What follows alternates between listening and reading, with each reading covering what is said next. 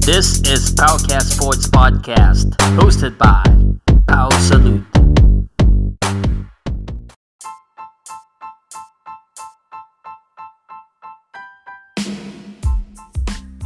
Ano? Magandang umaga po uli ah. Ako po si Pau Salud Pauka Sports. Welcome po dito sa aking uh, Pauka Sports Podcast available on Spotify. Kung yung mga hindi pa nakasubscribe, eh, subscribe na. Ah, yung hindi pa nakakalam ng balita, yung mga kakarating lang ha. Panalo po si Raymond Yanong split split decision against uh, Clay Burns. Ah, ang ganda ng simula natin ngayon. Sunod-sunod ha. Dalawa na yan ha. Mike Playa, Raymond Yanong. Sa July 2, abangan din natin si Mark Bernaldez. Ayun, talaga, medyo mahirap-hirap yun dahil undefeated po yung mga kalaban niya, ha? At 6-footer. Ang mga kalaban po ni Mark Bernaldez ay si Albert Bell. Si Albert Bell po ay um, 6-footer undefeated. At uh, of course, bata ng top rank yan. Kaya kailangan eh, clear and decisive win. Kung hindi, eh baka alam mo na, ba, split split na naman tayo. Buti kung tayo yung panalo eh. okay, so um sunod na balita habang niloload ko itong um, aking Fight TV uh, subscription dito kay uh, Jason Maloney versus Leonard Baez na ipapalabas. At uh, hindi ko alam kung pinapalabas na ngayon. Medyo ang bagal kasi ng internet ko ngayon, pare. Sana hindi naglalagpo sa inyo. At uh, sana po ako yung naririnig nyo na maayos. Um, habang hinihintay natin, uh, siguro uh, balitaan ko kayo tungkol kay John Riel Casimero. Uh, isa sa paboritong tanungin sa akin yan ng saan ba yan ang Pilipino eh ano kailan ba ilaban ni John Riel Casimero ang um, good news or bad news uh, ha sir na-miss ko live mo alis na ako bukas kung uh, matutuloy kami saan ka pupunta motorman ah lili ano ka na babarko ka na anyway um Um, banggitin ko muna yung update kay Janriel Casimero. Uh, kaka-message lang sa akin. Parang uh, nag-iisip na umuwi na muna dito sa Pilipinas. So, hindi pa natin alam kung kailan siya uuwi. Kung uuwi ba talaga, parang eh, kinu-confirm niya muna dito kay Sean Gibbons. But uh, because of the fact na September pa, September pa po ang dating ni uh, ni Inoue, eh mukhang uh, nakakadismaya talaga sa mga fight fans ako, dismayado ako. Ako hindi ako masaya dahil oh, delay na, delay na, delay na po. Biruin mo si General Casimero, Pebrero pa nagte-training sa Miami. March pa nandoon sa Las Vegas. June na ngayon. April, May, June. Tatlong ban. Aba, eh, dapat ito ay nakadalawa. Laban na sana siya sa kanyang karera.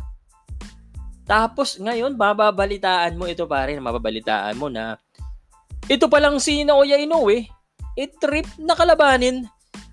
Itong si, ano, si Emmanuel Navarrete, tapos si Navarrete ganun din. Ano yung, ano yan, nagpa-press release kayo para baka sakaling kagatin ng tao? Hello! Bob Arum, sana naman, si Casimero muna.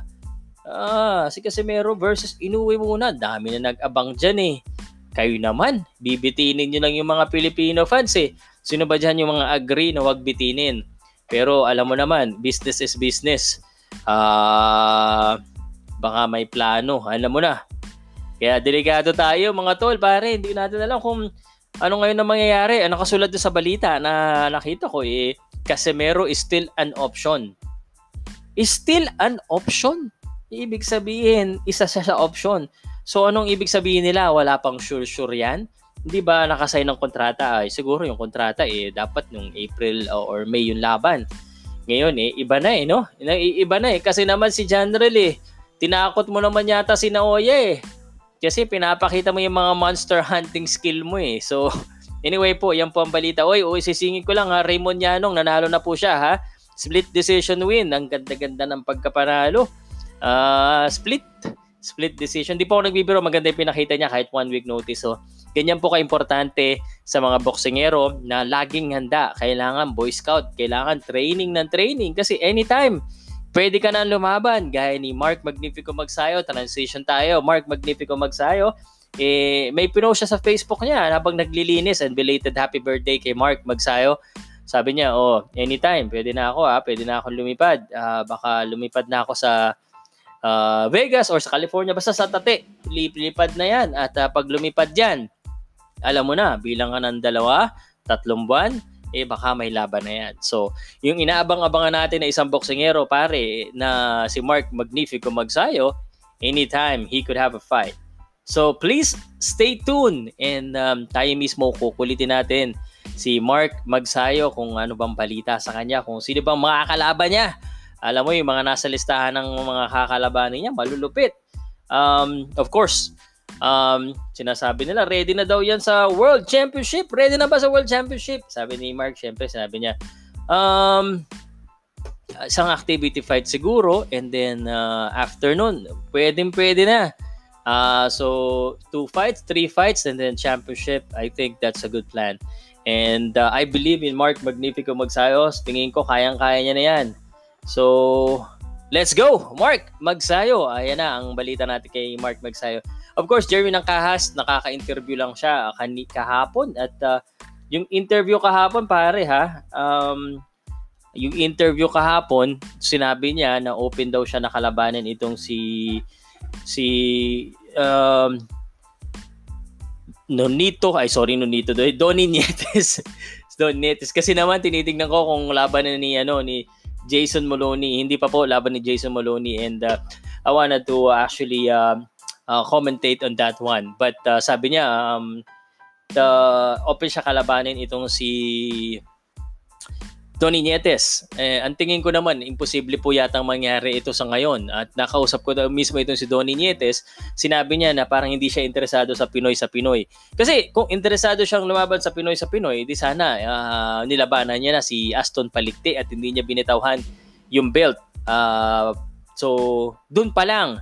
At saka nung in-interview ko po siya, eh sinabi niya na sin- binanggit niya lahat ng champions sa super flyweight sabi ko, ba't di niya binanggit si, ano, si Jerwin ng Kahas eh, Pinoy. Yun lang po ang hindi niya binanggit talaga. Um, so, nung na-interview kahapon, which is the interview ko na rin dati, na um, alam ko na gusto rin nila mag-unify ni Jerwin ng Kahas. Tapos, um, itong si Santiago, open din sila rematch, which is the right answer naman eh. Sa, talagang pag tinanong ka, dapat ganun ang sagot na para may mapag-usapan yung mga tao, di ba? Um, yung Santiago siguro pwede maglaban pero I don't think if I'm the matchmaker, if I'm the manager, no way. Unless he's the number one contender or kailangan na kailangan ko. But he's not the number one contender. I think number one contender uh, is um, I'm, gonna look at it right now. So para at least sure tayo kung sino yung number one contender talaga sa titulo ni uh, Jerwin Angkahas na IBF Super flyweight champion ha. Pang uh, kundi ako nagkakamali, pang uh, siyam na yatang defense ang gagawin ni Jerry ng Kahas kung sakaling uh, lumaban siya dito kay Jonathan Javier Rodriguez. Again, inuulit ko, Jonathan Javier Rodriguez ang kanya mga kalaban. By the way, ah, ang konti ng like ko, palike naman po. Nakakalimutan nyo siguro mag-like na. Palike po, ako po si Pau Salud ng Pauka Sports. Uh, kung mahilig ka talaga sa boxing at gusto mo maging updated sa mga balita sa boxing, at hindi yung paulit-ulit na balita na basta Pinoy boxing, uh, talagang dito ka, makinig ka sa akin, usapan dito ha. Pero pasensya ka na lang dahil mukha ko, dahil kwentuhan po ito, parang nakwentuhan niyo ako.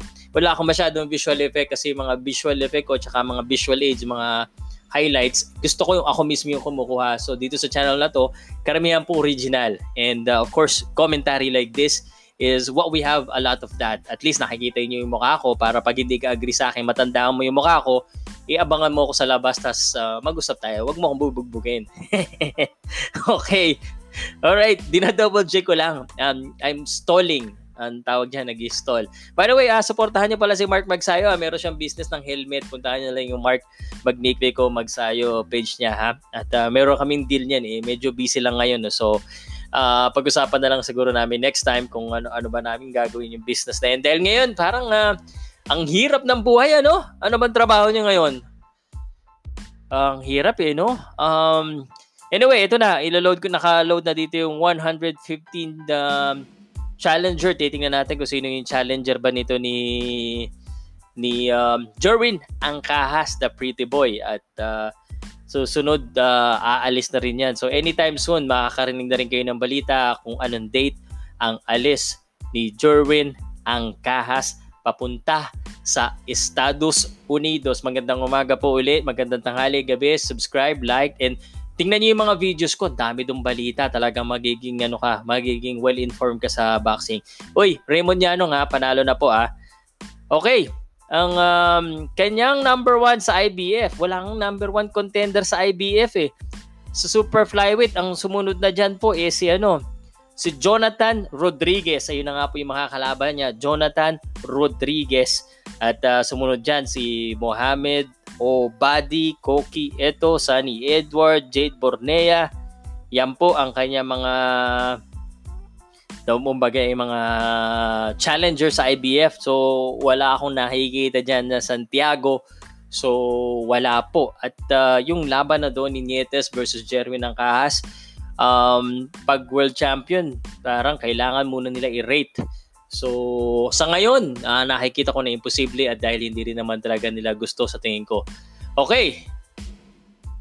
Sir, namimiss ko live mo. Na, nabasa ko na yan kanina. Babalik na siya sa barko. Musta na sir? Musta Benedict? Suarez? Magandang umaga sa inyo ha. Uh, bukas uli, alas 10 ako ha. Tapos sa uh, biyernes gabi, uh, 8.30. Um, we'll see if this works out better para mas marami atang followers, para mas marami akong ma-reach na iba't ibang lugar. Uh, but uh, thank you very much pa rin sa panonood. Friday, Saturday, YouTube 10 o'clock and Sunday, Monday sa uh, gabi. So at least yung mga taga-ibang bansa, pwede rin silang umanood ng umaga o gabi. Oo, oh, babalik na sa barko, Sir Pao. Sana matuloy kami bukas. El Supernova is fighting a taxi driver.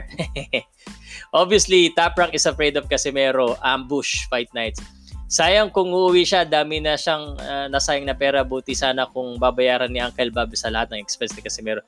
Filipino fighters are coming in hot. Yeah, I must agree with you with that. Sana magtuloy-tuloy. July 2, uh, ah, mabanggit ko na rin, uh, July 2, Mark Bernaldez uh, against Albert Bell. At uh, ipagdasal po natin, ito yung medyo mahirap. Pag ito talaga pinalo ni pinanalo ni Mark Bernaldez sa um, July 2, aba, talaga namang maiinit talaga ang Pinoy. Pangit pag dalawa eh. Pag pangatlo, three is a charm na talaga. Tingnan natin, okay? Uh, humanda ka na, Nabarete. Andyan na si Idol Mark Magsayo. Yun! Si Nabarete is number one contender na agad sa WBO. Eh, syempre, nagagawa naman ng paraan. Pwede naman nila gawang paraan si ano, si Donny Nietes eh, kung um, yung promoter eh magpo-promote. Teka, ano na bang nangyayari? Wala pa rin eh. Round number 3 pa lang uh, yung kay Nova eh. So baka masyadong mahaba. Kwentuhan muna tayo. Improve lang Idol Jerwin yung footwork na, uh, na kaya niya lahat talunin championship division niya.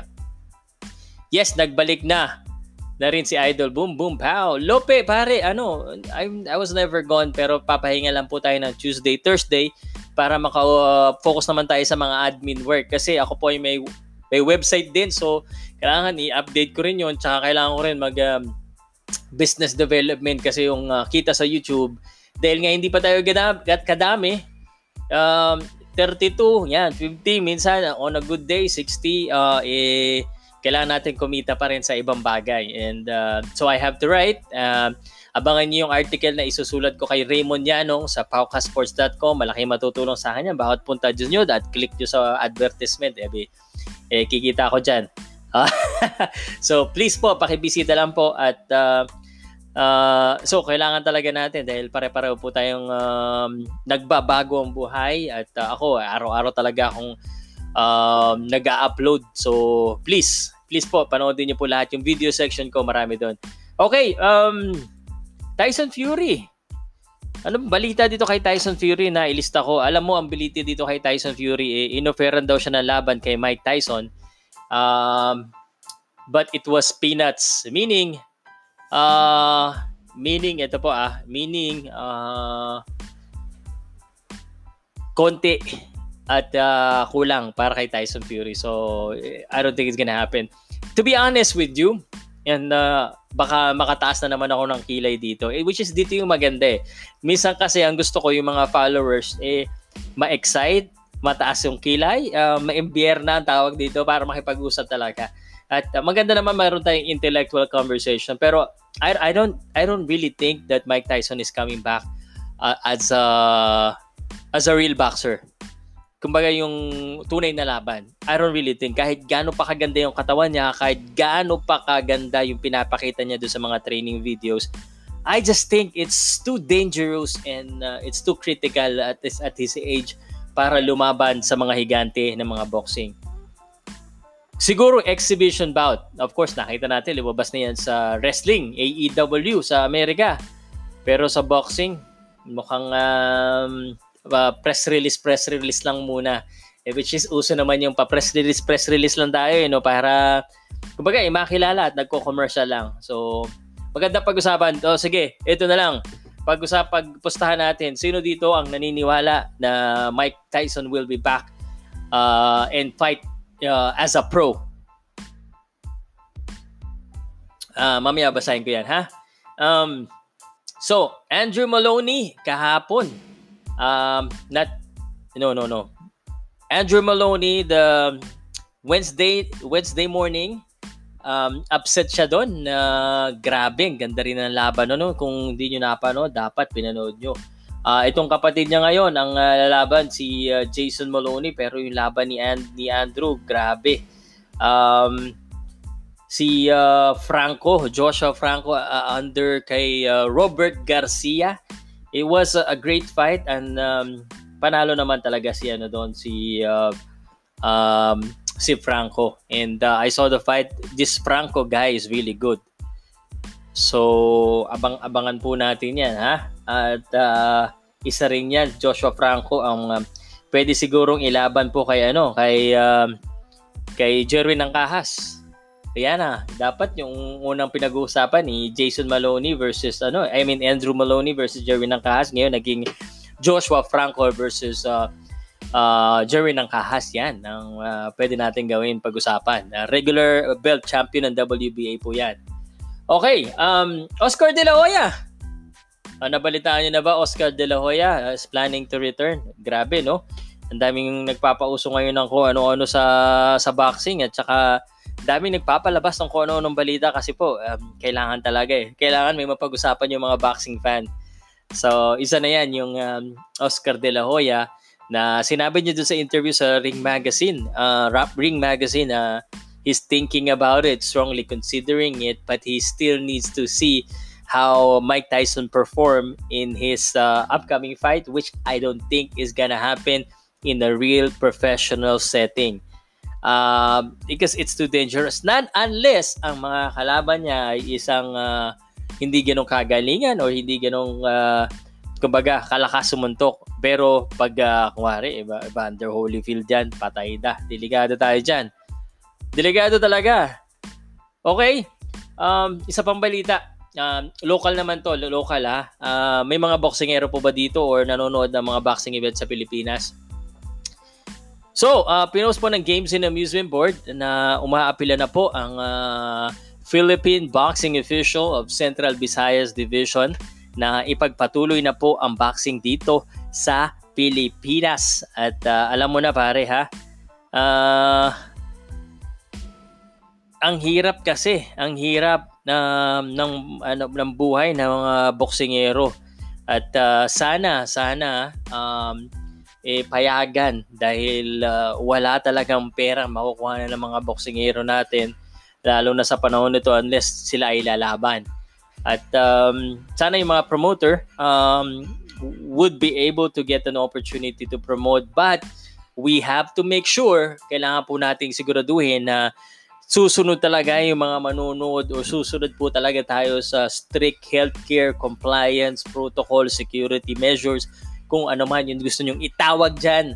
Dahil pag may isa pang sumablay, eh, siguradong hindi na tayo papayagan magpa-event sunod-sunod, eh baka mahirapan na tayong magpa-approve uli. Eh ngayon pa lang, tinitingnan na ng IATF, medyo na delay. At uh, kon- isa lang ibig sabihin yan, talagang uh, itong si Carl James Martin eh talagang merong ano, merong uh, following at uh, malakas ang following. Uh, hindi lang dito sa Pilipinas, pati sa ibang uh, bansa yan sa mga Filipino. So, abang-abangan na lang natin. Okay, Um, Charlie Edward daw. Pangit sistema ng boxing uh, perahan. Dapat matira matibay pag champ obligadong labanan ng one contender. Yun eh, ganun talaga eh. Kaya nga malaki ang kita sa boxing. Pare, um, kasama yan sa business of boxing eh. Uh, kung wala yung business, bakit pa sila magpapaboxing? So, kaya nga may mga promoter, kailangan kumita ng promoter eh. Kaya kailangan sikat ka pare. Boss Idol, shoutout naman dyan. Dito mi sa Cebu City, lockdown kami. Salamat. Kasi ka naman kayo eh. Kala Kala ko pa naman dyan ang unang boxing event sa July. July 31, Omega Boxing Gym. Sana maimbitahan ako noon. Eh, so, ang dami nyo pala dyan kaso. Tinalo nyo pa yata kami sa Maynila eh. Christopher Limbok. Um, uh, good uh, morning and pogi ako Sir Pau takot lang si Inoue kay Casimero galing talaga ni, ni Uncle Bob okay we, we can talk about all of those uh, kumbaga eh uh, mga usap-usapan na yan. Pero wala talaga tayong alam. Eh. Ang uh, alam lang natin is mag-hype, makipagkwentuhan. Baka may mga tanong pa kayo, uh, tanongin nyo na at uh, binabasa ko po lahat ng inyong mga tanong. Tuloy-tuloy tayo sa ating uh, kwentuhan ha. Uh, Michael Dasmariñas po pala, uh, still training. Dapat yan, Michael Dasmariñas. Di ko alam kung kilala nyo. Pinapakilala ko sa inyo uli. Um, dapat siya may laban na sa isang TIE fighter na abutan din ng pandemic kaya hindi na natuloy. Um, okay, uh, ito na.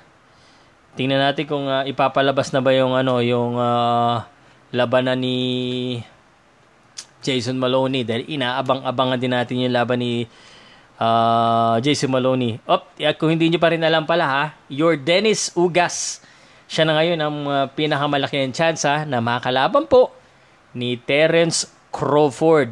Okay, Terence Crawford, unang-una, yung sinasabi ni Bob Arum na na sila yung kakalabanin ni Manny Pacquiao eh mukhang uh, uh, nilista lang sa hangin at uh, mukhang hindi na naman magkakatotoo kaya yun ganyan na naman tayo iba na naman mga kalaban kaya ito always magwa-wonder ka pare no isipin mo ha Terence Crawford, number 4 pound per pound, undefeated. Pero hindi niya nakalaban yung mga gagaling. Kaya magwo-worry, uh, mag-ano ka talaga, magwo-wonder ka talaga, bakit kaya hindi niya nakalaban yung mga gagaling ngayon. Kaya sinasabi niya, hindi siya nakakakuha ng respeto. Kasi, yung mga magagaling, nasa kabilang kampo lahat eh. Nagsama-sama, naglalaro, magkakasama. Pero siya, eh, hindi siya masyado pinapansin. Kasalanan ba niya yun o kasalanan, kasalanan ng promoter niya? Ano sa tingin niyo? Um, okay. Uh, idol, parang ang bilis ng 12 rounder si Joshua Franco, sir, nakita kasi yung laban sir sa siya ng 6 rounder nag natanong ko sa iyo. ano yun, idol, parang ang bilis ng 12 rounder si Joshua Franco, sir, nakita kasi lumaban siya ng 6 rounder. O nga, no? Parang, hindi, ganda ng laban na yun. Sana mapanood nyo uh, ulit. Um, ang hirap pag uh, media man ka. Alam mo, gusto kong panoodin yung mga boxing event uh, pati mga replay kaso hindi ko lahat mapanood kasi um, tatrabaho pa ako eh. Um, susulat ako ng article eh. So, ako nga pala, imbitahan ko rin kayo habang iniintay natin yung, uh, uy, Mike Plan niya pinapakita. I, parang iniintay natin Jason Maloney. Raymond Yanong nanalo na po, uh, split decision. Uh, 58, 56, 59, 56 kay Yano, tapos yung isang judge 58-56 para kay Clay Burns. So, split decision, 2-0 na ang Pilipino ha. Uh, so, abangan nyo po yan. Tapos, imbitahan ko rin kayo mga tol. Um, kung maaari po sana, um, of course, pumupunta kayo sa YouTube channel ko, dun sa video section, di ba? Um, salamat dahil baka may na-miss kayong video, punta na rin kayo doon. Tapos, puntaan nyo rin yung website ko. Sa website kasi, hindi lang mga video ko yung nilalagay ko nilalagay ko rin yung mga full fight ng uh, top rank. Yung po yung mga li- lisensyado ha. Ini-embed po natin doon para mapanood nyo. Tapos nagsusulat din po ako. At saka yung mga ibang uh, social media upload ng mga ating mga kaibigan na mga boksingero, eh, sineshare po natin doon. So, that is our own website, paukasports.com.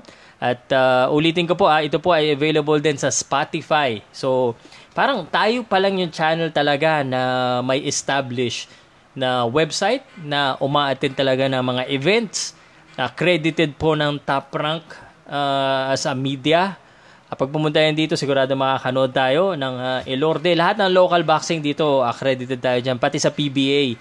So, legit talaga ang uh, usapan natin dito. Pero hindi lahat, syempre, nagkakamali rin po tayo. At uh, pag nagkakamali tayo, minsan pagpasensya nyo na. Pero maganda, at least meron kayong kaibigan, nakausap, na pwede nyong asarin, huwag nyo lang murahin. Okay, iniintay po natin ngayon ang labanan ni Jason Maloney at ni um, uh, uh, nito ni Baes. So magandang magandang umaga po sa inyong lahat at uh, sana po ay kung nasaan man kayo ngayon eh kayo po ay ligtas, kayo po ay masaya. At uh, kung may mga tanong kayo, um, please ask me the question. Ang hirap talagang mag-live pag mabagal ang internet. Uh, ha, naglo-load lang, ang bagal. Naka-subscribe kasi ako sa Fight TV. Uh, ah, idol, parang, uh, nabasa ko na yan.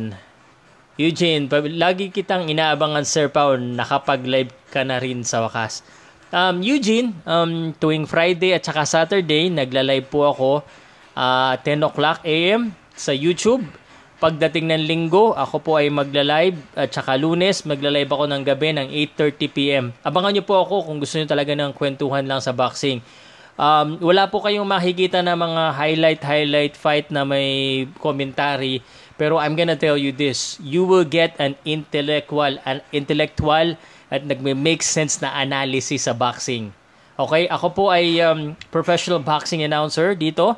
At um, at uh, nag-seminar din ako ng mga judging at saka ng ano ng uh, kumbaga eh referee. So pero ayoko noon dahil ibig sabihin pag nag ganun ako hindi na ako pwedeng makapag uh, kumbaga eh makapag uh, media media kasi magiging parang bias ang dating hindi na ako pwedeng mag um, against someone or kumampi kasi dapat uh, pag referee ka judge ka dapat neutral ka okay so hintayin-hintayin lang po natin Sir Pau Uh, totoo ba na mahina ang pay-per-view ni Terence Crawford? Opo, mahina po talaga ang pay-per-view ni Terence Crawford. Kaya nga niya kailangan si Manny Pacquiao eh.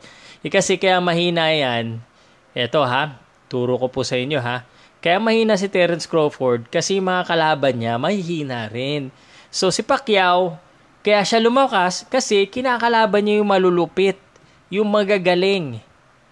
So, y- kumbaga sa sa labanan, sa sa contest, is hindi ka mananalo sa isang dance contest kung ikaw lang yung magaling sumayaw. Kailangan pati yung kapartner mo magaling sumayaw para pareho kayong panoodin, para mag-complement kayo sa isa't isa. Ito, sino ba yung nakalaban nito ni Terence Crawford? Um, sino ba? Um, Amir Khan. Si uh, yung The Mean Machine. Ay, nako. Uh, hindi masyado eh hindi rin masyado, may, may sikat din, may magaling din, pero ang inaabangan po kasi sa kanya, eh, kalabanan niya itong si, kumbaga, itong sina Errol Spence, sina Keith Thurman, uh, yan, yung mga nasa kabila, sina Danny Garcia, pero tablado siya dun eh. Yun ang problema pag uh, yan ang business of boxing or yan ang politics ng boxing po. Okay, sandali, inom lang ako ha. Magandang umaga. Sino po yung mga bagong subscribers ko? Nakaka-subscribe lang ngayon kasi every time na nagla-live ako talagang may nagsusubscribe eh. At uh, sana maabangan nila yung live ko again alas 10 ng umaga, Friday, Saturday, Friday ngayon, bukas uli, tapos um, uh, bukas ng gabi. Ah, Sir Pau, ano po kaya kung isa lang ang sanctioning body sa boxing para isa lang ang champion sa bawat weight category? Bakit panatawag na sports of uh, ano to, Rilin, ang boxing kung maraming champ sa isang category. Uh, yun na nga. Alam mo, i-explain ko sa iyo paring uh, Gerald Neri. Salamat ha, sa mga nanonood. At uh, sana may natututunan kayo dito. At uh, alam ko naman may matututunan kayo. Itong i-explain ko po ay uh, uh, bakit ganito sa boxing. Uh, tapos bakit sa MMA. Uh, nakakapaglaban sila ng magaling sa magaling. Okay? So, siyempre may sanctioning bodies. Yun yung WBC, WBO, IBF, WBA. Yun po yung apat Apat po, tatandaan nyo po para pag tinanong kayo ha. Uh, da- tatlong W.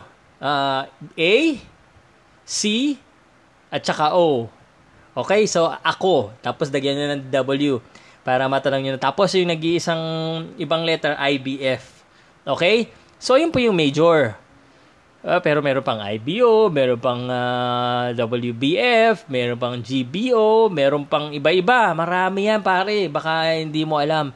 Yeah, ano lang sila, mga minor o kaya iba regional. So, the reason it was made um, is dapat sila yung ano to baga eh, nag uh, nagche-check kung balanse, sila yung nag kumbaga yung, um, pinaka isang supervision eh Iba pa yan sa commission ha. Yung commission, wala ano naman yan eh, mostly supervision at making sure na uh, maayos yung pagkakagawa ng event eh. Dati talaga, isa lang yan eh. Tatatandaan nyo, isa lang yung mga belt. Kaso, yung mga yan, eh, kumare, from WBC, gumawa sila ng IBF, yung mga dating mga trabahador ng mga, sinong ba yung nauna? WBC yata eh. Tapos, uh, or WBO. Tapos, nag-branch out, branch out na sila, gumawa sila ng kanya-kanya. Uh, yun, ganoon ang nangyari. Ang, uh, ang punto nila eh, para daw maraming champion.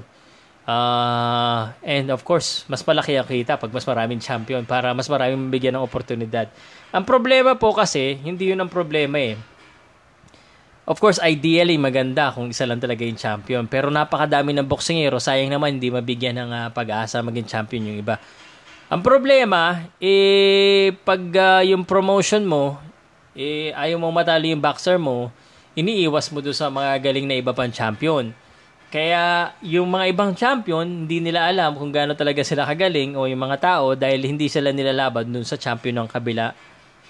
It's the business of boxing. Unfortunately, without the business of boxing, boxing won't be possible. Um, the, the difference with UFC, yung sinasabi ko sa inyo, UFC is a brand or is a company of itself. So, ang maganda sa kanila, eh, nasign nila po yung mga magagaling na fighter. Kaya sila yung sikat. Um, tapos sila, pinaglalaban-laban nila yung mga boksingero nila. Sila, yung sa MMA kasi, hindi mo kailangan makipag, uh, hindi mo kailangan ng mga boksingero sa labas ng UFC. Kailangan pag lumaban sa UFC, kontrata sila sa UFC. So, wala silang pakailan kung sino manalo dahil kung manalo yung isa, eh, UFC fighter pareho. Okay? So, ibig sabihin, um, napapaglaban nila yung magaling sa magaling. Kasi UFC, UFC. Hindi katulad dito sa tatap rank, yung, yung bata nila, kumari may dalawa silang bantamweight, hindi nila paglalabanin yan eh. Ang paglalaban, ang hanapin nila, yung sa labas ng top rank. Ang hanapin nila, eh yung, um, kumbaga eh, uh, yung pwede nilang talunin. Oh, and that's what's happening. Okay? Uh, so, that's the business of it. So, ayun po, naintindihan nyo na. Sir Pao, sobrang napahanga po ako ni Kuya Mike Plania, hotdog hot sauce. Talagang na, ang galing talaga. Alam mo, before that, ito kukwento ko sa inyo, nakausap ko yung manager ni Mike Plania. Isa rin bata, ah. At uh, he's making waves in the boxing industry here in the Philippines para mang head turning head turning ito kasi ito lang ngayon ang promoter, of course aside from MP promotion dahil nandoon si General Casimero, ito lang yung alam ko na talagang um, active Filipino promoter nagpo-promote dito at uh, nagpapada talaga ng maraming boksingero niya ngayon ha sa ibang bansa. So, ganoon na nga si na Raymart Gabalio, nandoon na nga si na Mike Plania, si Jason Moralde, Hamison Bacon, si yun, Mark Bernaldez, ba lima yan. Limang boksingero, ang tagal niya pinagte-training sa Miami, Florida. So, meron din naman mga iba na hindi kasi, yung mga iba kasing mga Pilipino na nandoon sa Amerika, yung promoter nila, parang iba yung promoter nila dito eh. So, parang co-promoted sila doon. Um, kagaya ni Jason Pagara, nasa Amerika yan, kasama yan ni Eugene Lagos. Uh, Jonel Dapidran, nandoon din yan. Uh, itong Yanong, kaya pala nandoon to, may laban pala to ng February, siguro hindi nakauwi. At uh, sinuwerte dahil na-lockdown na siya doon, ngayon nakalaban. Or baka doon na siya titira dahil bawat laban mo doon pare, minimum yan siguro kung mga 40,000 kasi kinita ni ano eh ni ni Mike Plania eh. eh ano ko sa inyo, kwento ko sa inyo ha. Uh, ang kinita po ni Mike Plania, sino nakakaalam? 40,000 USD. Main event siya noon eh. Uh, ang kinita ng kalaban niya is 170,000 US dollars. Tandaan niya na 170,000 US dollars. Isipin mo yon 9 million yon Ha? Wala pang belt. Kasi kano eh. Yun ang pro- yun ang problema pag uh, yung mga taga doon ang lalakas sila kumita. Itong si Mike Plania, ang kinita niya bale is about 2 million or less less than 2 million dun sa 40,000. Sigurado ako itong baka kinita nito ni ni Yanong is maybe about half a million. Probably. I I do not know. Um, kasi kung 40,000, baka 10,000 US dollars ang bayadan dyan or 15,000 or 10,000. So, kalating milyon na rin yung kikitain niya yun sa laban na yun. In, dito sa Pilipinas, yung kalating milyon, eh, World Championship fight na yan. dito sa Pilipinas. Uh, hindi naman World Championship fight, eh, Championship fight. Nagkamali ako doon, ha? Ulitin ko, Championship fight. Kasi dito, put, put pinaka first fight mo pag nagsisimula ka pa lang mga ganyan 10 fights um to alam to alam alam to ng mga boksingero 1,000 per round kaya yung mga naggusto niya maging boksingero uh, kala nyo madali, kala nyo na doon yung pera kagad. Wala po, talagang grabe yung hirap nyo muna at kailangan talaga ang target nyo, ito yung target nyo, lumaban sa ibang bansa. Dahil dito po, dahil dito, yung mga fans natin hindi gumagastos. Kaya kayo, gumastos kayo para yung mga promoter, eh, malaki ang ibigay na pasweldo sa mga boksingero. Kasi sa Amerika, kita mo, uh, sponsored by MGM Resort, palabas sa ESPN, palabas sa uh, Showtime. So, doon pa lang may kinikita na yung promoter. So, ibig sabihin, kaya nilang magbigay ng 40,000 uh, US dollars or even times 4 of that na kinita ni, uh, uh, ni nito ni Greer. Isipin niyo na lang na ganun pala pwede. Sa Pilipinas, sana mangyari yan kahit uh, kalahati lang. Um, uh, mga 50,000 man lang yung mga laban eh. Pwede pwede na para dito, para uh, medyo may pangkita na yung mga boksingero. Pero wala eh. Um, kailangan uh, ma-elevate, kailangan dumami yung sponsor. Hindi natin nasisisi mga promoter dahil um, basta maidaos nila ang problema, yun, hindi natin magawa ng paraan. Magandang umaga po. Salamat po at uh, sana, sana may natututunan kayo ha.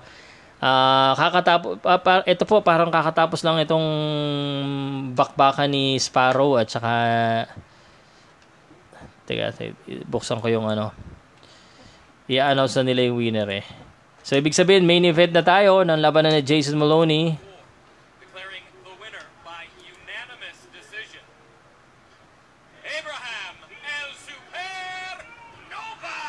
Nova wins via unanimous decision as expected. So,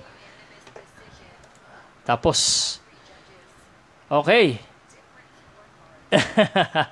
so, main event na tayo ha. Main event na po ang uh, pag-uusapan natin Jason Maloney uh, versus um, Leonardo Baez. Um, sir, napanood niyo po ba yung ano po ba yung team song ni Idol Mark Magsayo rap pala?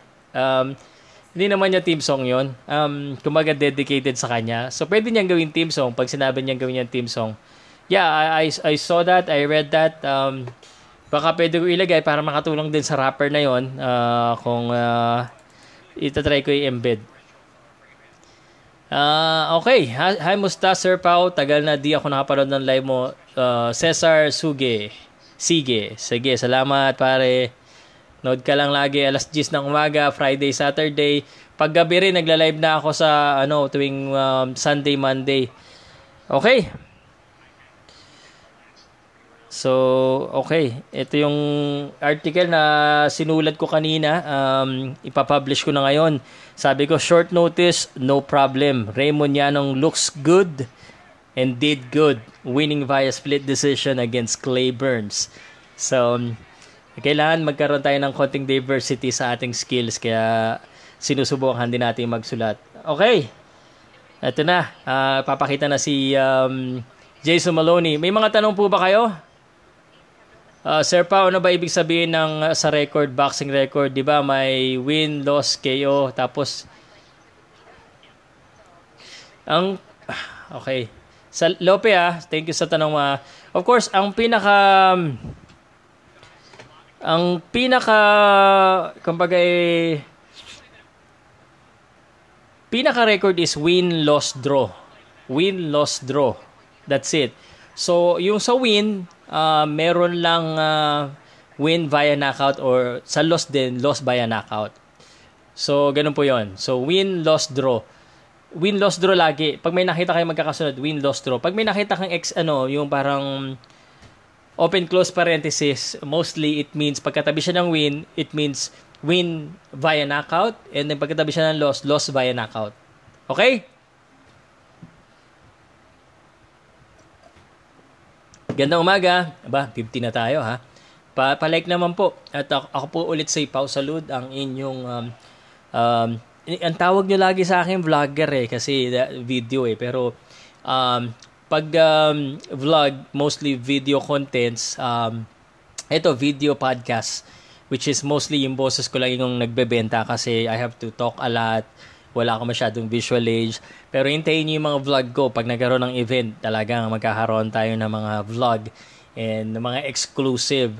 So, that is why, alam ko na kahit yung viewers ko, eh, konti, marami ako subscription, eh, alam ko napapa, ano ko kayo dahil sa salita ko at saka sa konting kaalaman ko sa boxing. Uh, and I am very appreciative po sa lahat po ng uh, subscriber ko talagang na-appreciate ko dahil uh, pinagbibigyan niyo ako na maging totoo sa aking pagsasalita at uh, kahit minsan nababash tayo dahil sa ibang pananaw, eh, ganun po talaga. Mas maganda yung ganun para at least balance. Sabi nga nila, ano, press freedom. Kasi media press din tayo. Gandang umaga po. Um, niloload ko lang itong ating uh, Jason Maloney. Naghang na naman. At, uh, okay. Sir, may laban po ba si, ngayon, si Mike Plania? Ay, ito si Christopher. Galing ito sa ilalim ng uh, bundok. Christopher pare, limbok. Alam mo, para hindi ka nagtatanong ng ganyan. Um, subscribe ka na. Ako na nagsasabi sa'yo pare, subscribe ka and i-hit mo yung notification bell. Dahil kung nagawa mo yan, alam mo na nanalo na si Mike Plania kay Joshua Greer at kakalaban lang niya. Ibig sabihin, matagal na ulit siya bago makalaban. Ibig sabihin, mga 2-3 months, pinaka the best na yan kung lalaban siya uli. Siyempre, kailangan din magpahinga ng mga boksingero. At uh, usually po, dito sa Pilipinas, so you know ha, um, one month ang pahinga to three months. Depende po kung ikaw ay nabugbog o kung ikaw ay natalo lamang ng hindi ganong kalala. So, now you know that is called rest period. Okay? Wala ibang magtuturo sa inyo yan, kundi Gab. Yeah. Tsaka dito sa Pauka Sports. Sister, pa-shoutout naman po ako, anak ko na si Sarah May. Salamat. Sarah May, uh, hello. Hello sa'yo. Kumusta ka? Uh, pawisan ako, no? Ang hirap. Alam mo, yung feeling ng, feeling ng iba na mayaman ka, yung feeling ng iba na nakakaangat ka sa buhay, hindi po totoo yun, hindi pa totoo yun. Um, wala nga akong aircon dito sa podcast. It's all about uh, perception. Kailangan marunong ka lang magdala at uh, maganda ka lang tingnan pero talagang ano pa rin, tagira pa rin kahit paano eh. Um, pag nakikita nyo na na daan libo na yung consistently daan libo kada video, yan. Siguradong magkakaroon tayo ng promotion yan. Tsaka mamimigay na tayo. Pero ngayon, pare, nag-resign ako para dito pero kulang pa. Yung trabaho ko dati sobra. I- iba yung ano, uh, kita ko doon. Uh, Boss Pao, pa-shoutout naman po sa anak ko. Nabasa ko na yan. Tingin ko, pwede si Carla Miss Martin lum- lumaban sa America under MP Promotion Undercard. Itapat sa Class C Fighter muna. Pwede. Um, kaso, uh, yung ano po, yung ang tawag dito, yung uh, manager niya, kailangan uh, magpirma muna sila sa MP Promotion. Kaso, iba yung promoter ni ano eh ni Carla Miss Martin eh. Here's the thing hindi naman pwedeng lumipat ka agad na lumipat kasi syempre may samahan din yan eh. So, ganun po talaga. kaya ni kaya kaya nito ni Joshua Franco talunin itong si Andrew Maloney and uh, that's exactly what happened. And right now, uh, we're waiting for the main event uh, for the uh, Jason Maloney uh, versus Leonardo Baez fight.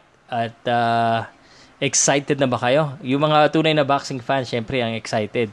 Uh, papakilala ko sa inyo, open natin yung kanilang um, uh, box rec. Basa muna tayo sa comment. Ano po kayang, ano to? Ano po kaya kung gumawa si Dana White ng Pure Boxing Championship para best of the best ang boxing yung tipong basagan talaga ng mukha? Pag gumawa si Dana White, ibig sabihin, kasi ang sports ng boxing, eh, naka-establish na kung sino yung magagaling. So, ibig sabihin niya, kung magkakaroon sa ng boxing show, which is sinabi niya na parang somewhere na naplano nila, parang one championship, that means um, he needs to sign fighters exclusive kasi po mga ganun sila exclusive. Kaya walang nagagawa, maglalaban-laban. So, kailangan niya i-sign yung mga magagaling. Kung welterweight yan, hindi kailangan niya i-sign dyan si Manny Pacquiao uh, para mapaglaban-laban niya. Um, so, right now, wala pa. So, kailangan niya maghintay ng napakatagal na taon uh, ah. para i-develop yung boksingero. Ngayon, ito yung mahirap. I-develop mo yung boksingero mo, paglalabanin mo sila sa isa't isa. Uh, so, ibig sabihin, ibig sabihin, yung mga dinidevelop mo, eh, bago pa sila ma-develop, siguradong mayroong masisira ang record pag sila-sila yung naglalaban. So, ang mangyayari, ibabalik na naman tayo dun sa cycle na kakailanganin ni Dana White na kumuha ng boksingero sa iba para talunin para makapag-build siya ng boksingero niya na magaling at sikat. So, yun ang mahirap. At um, so, yung mga magagaling na boksingero na naman, eh, syempre, um, nakasay na yan eh, for sure. Ang hirap, no? I mean, bawal umiwas o pumili. Pag may mga mandatory yan, uh, minsan pinagbabawal nila. Pero, pera pa rin kasi. Biruin mo ha, ah. alam nyo po ba na hindi talaga si Casimiro ang dapat na makalaban ni Inoue? Kasi hindi naman siya yung number one. Pero gusto nyo, di ba? Kasi, yung promoter, sila yung nagpo-promote ng laban. Sila yung mamimili ng magandang laban based na rin sa approval ng uh, mga sanctioning bodies. Pero so inaaprobahan nila yan, lalo na pag World Championship. Pag hindi championship, kahit sino pwede maglaban, no problem. Basta magkatimbang. Okay, pero pag championship, um, pag World Championship, syempre, kailangan with the approval of um, yung sanctioning bodies, WBC, WBA, or IBF. And kailangan rated. Okay? So, pwede kasi may mga step aside, step aside fight eh. Yung pwedeng uh, hindi ko lalabanan yan, okay lang. May mga ganun talaga eh. Siyempre, may gagastos eh. Gerald Neri, Sufa Boxing. I, I think in the future, pwede, na yan, pwede talaga magpa-boxing si Dana White. Sir Pao, maraming salamat kasi nahihirapan akong maghanap ng balita about boxing ngayon. Meron meron na andyan ka na sa lagi akong nanonood. Thank you very much ha. Araw-araw manood ka sa mga video section ko ha. At uh, mar- nang marinig mo yung aking mga mga rant araw-araw. At uh, yung bosses ko, uh, kilalang kilala mo na yan siguro. Ito na, nagsisimula na round number 1, yung Jason Maloney versus Leonardo Baez ha. Uh, Jason Maloney po, 20 wins, 17 knockouts, uh, 1 defeat. Um, itong kalaban niya, si Baez, is uh, 18 wins and uh, 2 losses. Uh, si uh, Jared Bayless. So, si Kenny Bayless ang kanilang referee ngayon. Ito po, magpe-play-by-play na tayo ha. Ako po nakasubscribe sa Top Rank at Showtime Boxing. Thank you very much. True, kahit di boksingero, basta masipag ka doon, maayos di, uh, kita mo kahit minus tax dito sa atin, kahit doktor ka na or legit na magandang trabaho, di mo kitain ang kita ng isang boksingero sa isang sa ibang bansa. Huwag ka lang lokohin ng promoter. Okay, Round number one, um, Jason Maloney versus uh, Leonardo Baez, the Bubble MGM Grand Las Vegas. Um, parang uh, ito yung kita ko pag mga 50 siguro mga 50 pesos. Darating kaya, kaya yung panahon na ano na yung bosses ko ay mahal na ang bayad. Ano sa tingin nyo? Anyway, Jason Maloney at saka Baez Um, yung Maloney po, naka-itim na trunks. Yung uh, Baez po, from Mexico, is naka-white, green, and red, the Mexican color. And uh, itong Baez pala, eh, mas matangkad, 5'9 against 5'5.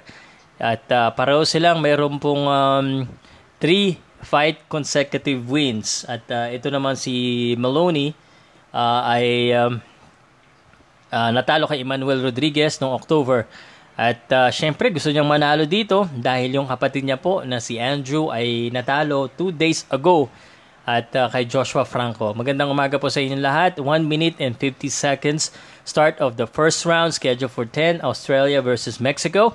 And uh, this is live from the MGM Grand of Las Vegas. Ako po si Pau Saluda. Pangarap kong mag-commentate eh, kaya pinagpa-practice na natin ngayon. Jason Maloney, dumidepensa po, pinapasok po siya uh, ni Leonardo Baez. Leonardo ba- Baez is 24 years old. Uh, ito naman si Jason is 29. And uh, of course, uh, a lot of Australian press behind the brothers. Uh, but they're in for a tough, tough fight, uh, including itong kay Baez.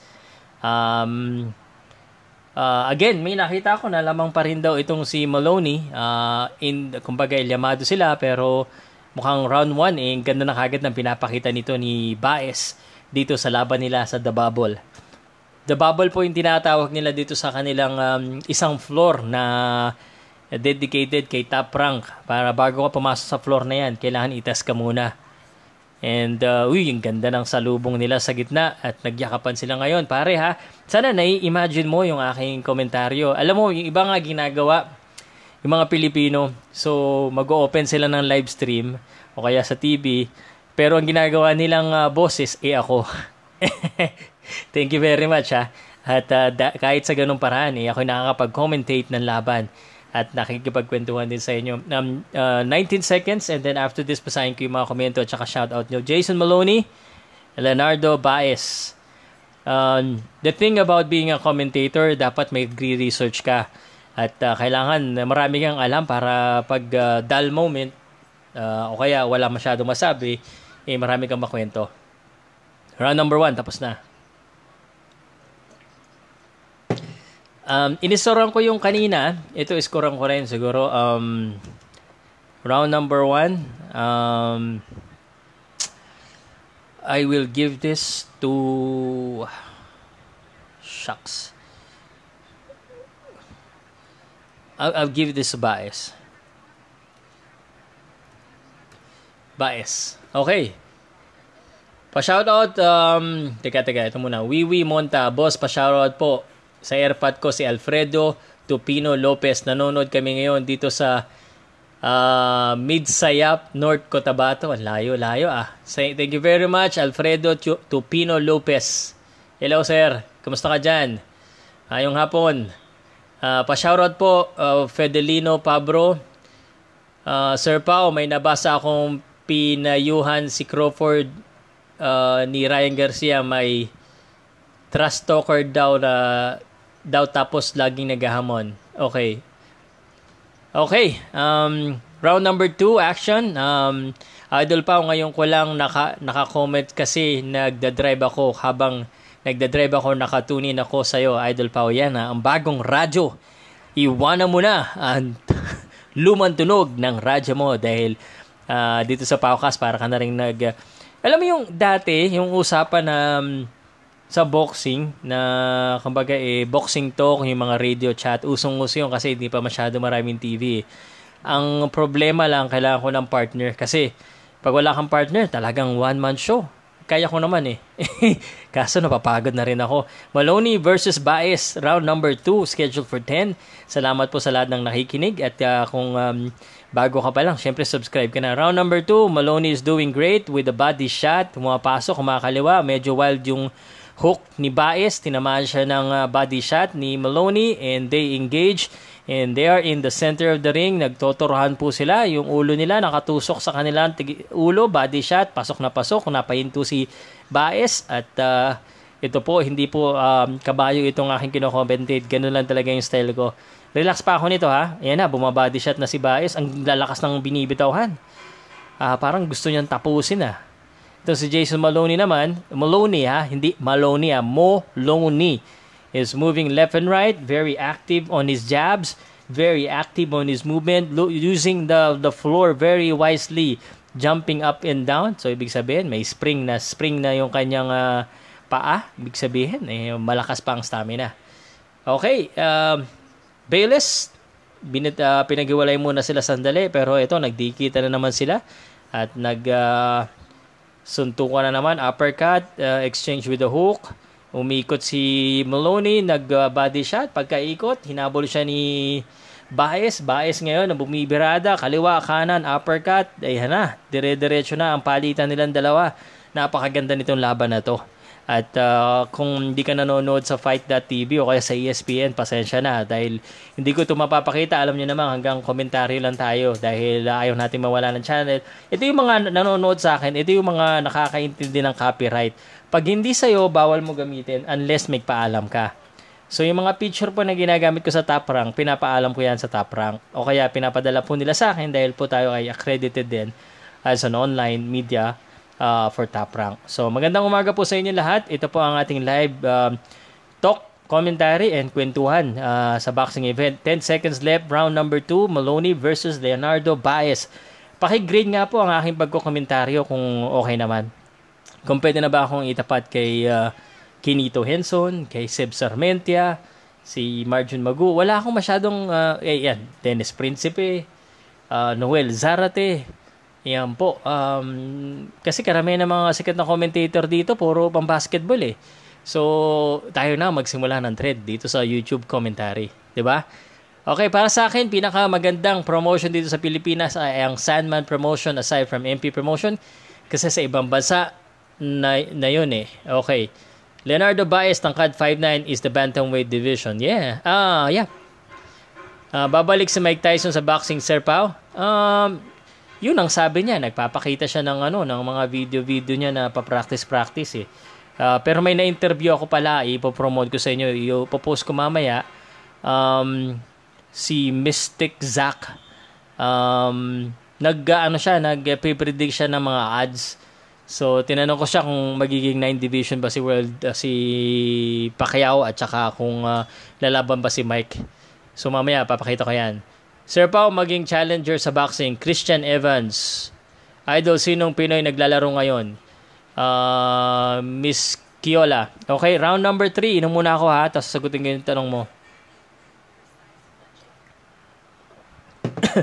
sa ngayon po, walang naglalaro kasi kakatapos lang. Tinalo po ni Raymond Yanong si Clay Burns sa uh, score na split decision. At uh, yun po ay undercard, pangalawang laro, pangatlo, pangalawa, pangalawa po siya lumaban ngayong araw na ito. At nandito na tayo sa main event. Ang uh, main event po natin eh, ang uh, boxing star ng Australia, Jason Maloney. At ang kalaban niya po ay taga Mexico na si Leonardo Baez. Uh, isang talo lang ni dito ni Jason Maloney. Yung kanyang kapatid na si Andrew na undefeated uh, last two days ago at uh, ang nag-iisang world champion ng Australia nawala pa. So ngayon, eh, medyo pressured ito si uh, Jason na ipanalo niya dahil yung kambal niya natalo.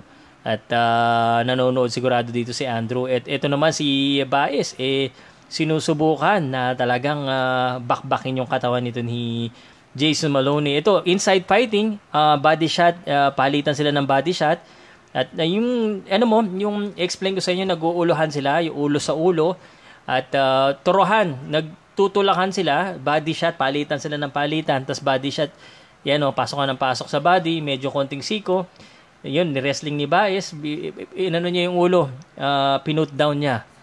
Uh, speaking of put down, ha, American, narinig nyo ba? Pinit down daw siya ni, um, ni Manny Pacquiao. At uh, whether totoo hindi, ako, sinabi ko, hindi ako naniniwala. Minsan talaga, basta Pacquiao ang usapan, kailangan pabor lagi ako kay Pacquiao ko komento eh, no? Ba't ba ganun tayo mga Pilipino? Laging kailangan pabor kay Pacquiao. Wag ganun. Minsan ako naman, komentaryo ko lang na hindi ako naniniwala. Hindi naman ibig sabihin hindi ako nagbibilib eh. Eh, Pacquiao pa rin tayo. Pacquiao fan tayo. Anyway, uh, 52 seconds na ha. At uh, uh, parehong napakahigpit ng labanan nito. Napakaganda. Baka umabot na naman to ng 12 rounds. Ay, nako. Ganda ng uh, ganda ng laban. Palitan. Pa- balikan sila pare. Salamat ha. Dumadami na yung nanonood sa atin uh, ano bang ginagawa ko? Ba't dumadami? Um, kilala nyo ba yung Maloney? Jason Maloney at saka si Leonardo Baez? Usually, dumadami lang yan pag uh, Pilipino yung lumalaban. Uppercut, uppercut. Looks like this is a Maloney round. And uh, I'm seeing it's a Maloney round. I think it's a Maloney round. Ini-score ko to. Uy, yay, yay, yay, yay. Ang ganda ng bitaw ni Baez. At uh, naghang dahil doon. Okay. Okay, um, uh, salamat Sir Pau sa mga balita sa boxing. Thank you very much. Sir, ilang Pinoy ba ang nasa undercard? Isa lang po. Um, ang boxing po ngayon sa top rank or sa ibang bansa, kung dati-dati sampu ang lumalaban, ngayon po eh lima na lang o minsan apat lang po ang uh, lumalaban. So, para po maiwasan yung masyado maraming tao. Morning everyone. Morning, morning Janet Salriana. This is going to be another upset for the Mexico. Okay, it looks like uh, there is a chance. Kasi ang tibay nung ano eh, nung Mexicano eh. Um, Naruto, anong score mo pare? Um, ako 3 rounds. Parang uh, kay bias ako dito yung third round ha. 2-1 na ako pare, 2-1. Um, so 29 28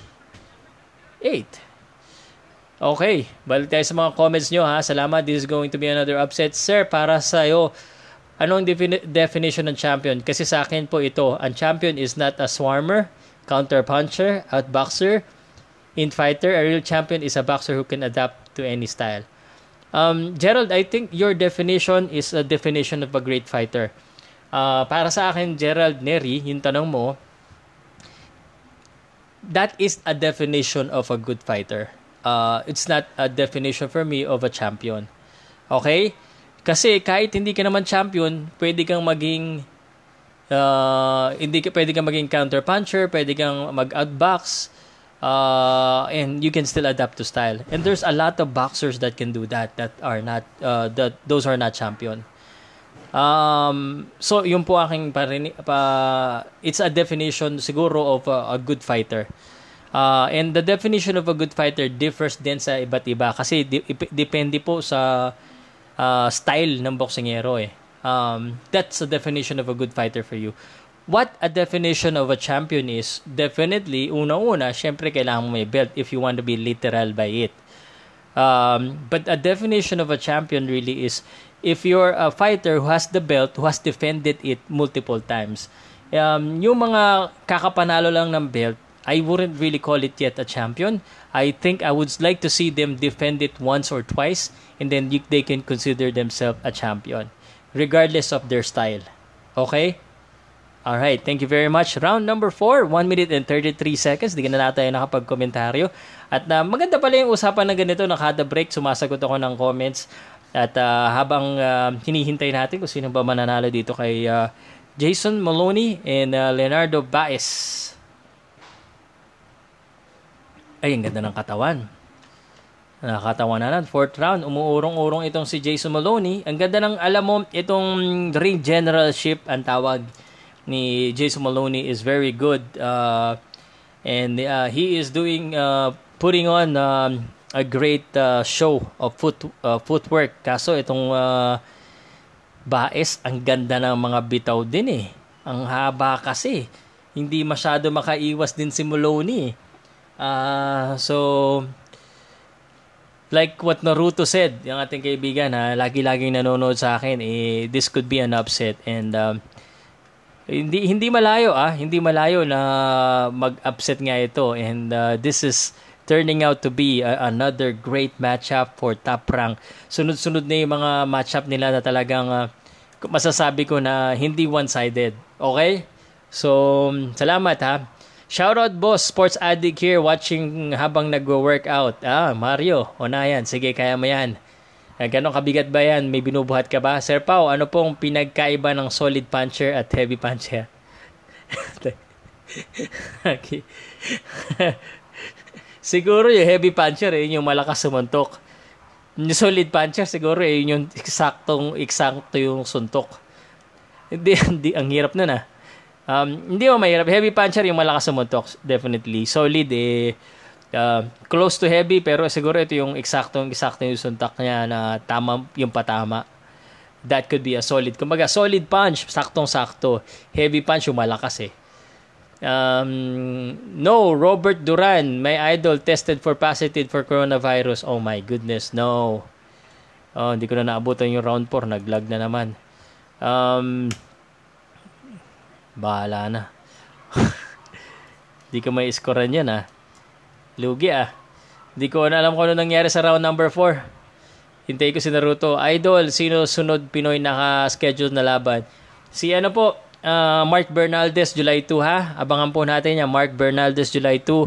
Mag-live uh, din tayo dyan. Love live commentary. Kaya subscribe, hit notification bell. Tingnan ko lang itong replay. Sandali ah. Good body shot. Dito lang sa replay malalaman mo na kung sinong uh, lamang eh. Parang ano ah. Ganda ng balikan eh. Parang bais yun ah. Parang bais to ah. Um, 38. Uh, 37. No, no, no, no, no.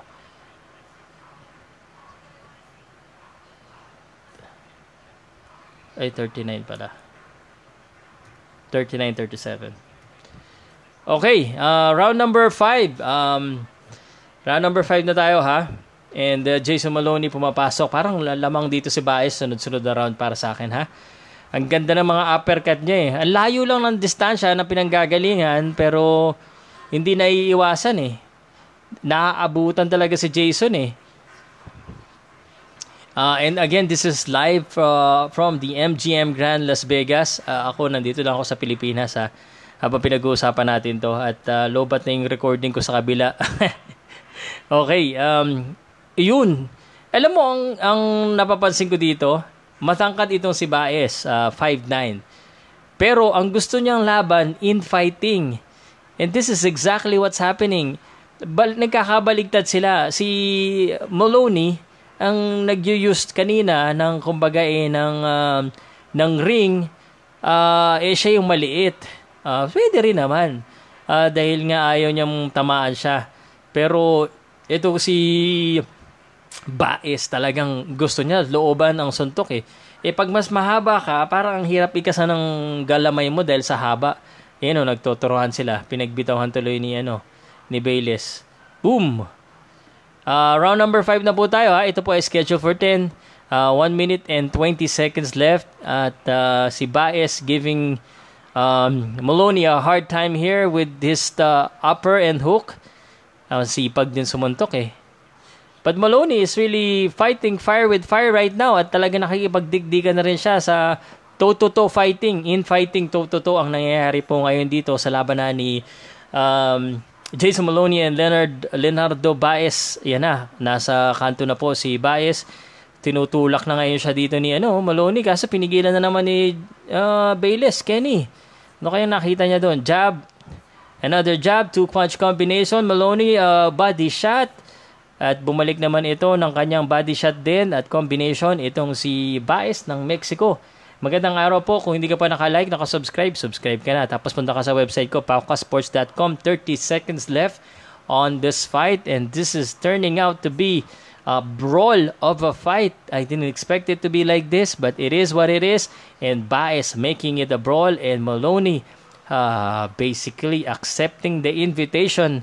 And now they go toe to toe once again, hook after hook, uppercut, two uppercuts by Baez, tinulak niya ng Siko, and then boom, boom, boom. Ito naman ngayon si Jason Maloney, and they are so sweet, side to side. Thank you very much.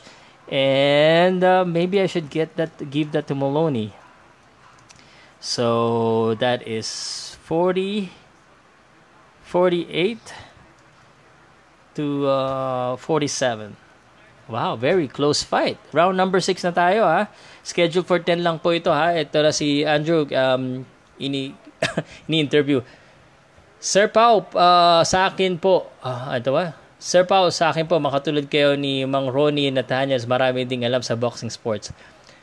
Boss, I rate you 7.5 out of 10. Dream ko rin to be sports analyst commentator. Dream na lang, medyo gurang na eh. Okay lang yan. Sunod idol, mag-judge ka na para siguradong walang kinikilingan.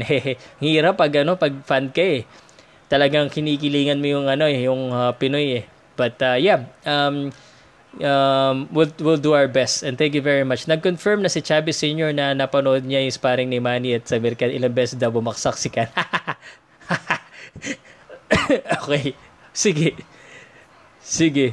Tignan natin. Nakakaya naman si American. Alam mo, ang mahirap kasi pare, yung magsasalita ka ng ganun, tapos ikaw ay kilalang tao, tapos sasabihin mo na hindi totoo yan. Syempre, obviously, media, press, kita ng buong mundo. So, I will assume na hindi siya nagsisinungaling. Kasi ang hirap naman na sasabihin niya yun, tapos sasabihin niya pa na, eh, kahit itanong mo kay Freddy Roach, kay Manny Pacquiao, kahit hindi aminin yun, syempre, makikita, ay, sinungaling pala to.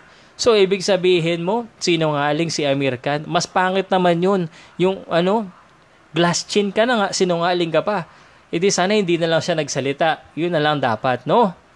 Anyway, um, dahil dyan, eh, ang daming, uh, hindi ko alam bakit ganoon.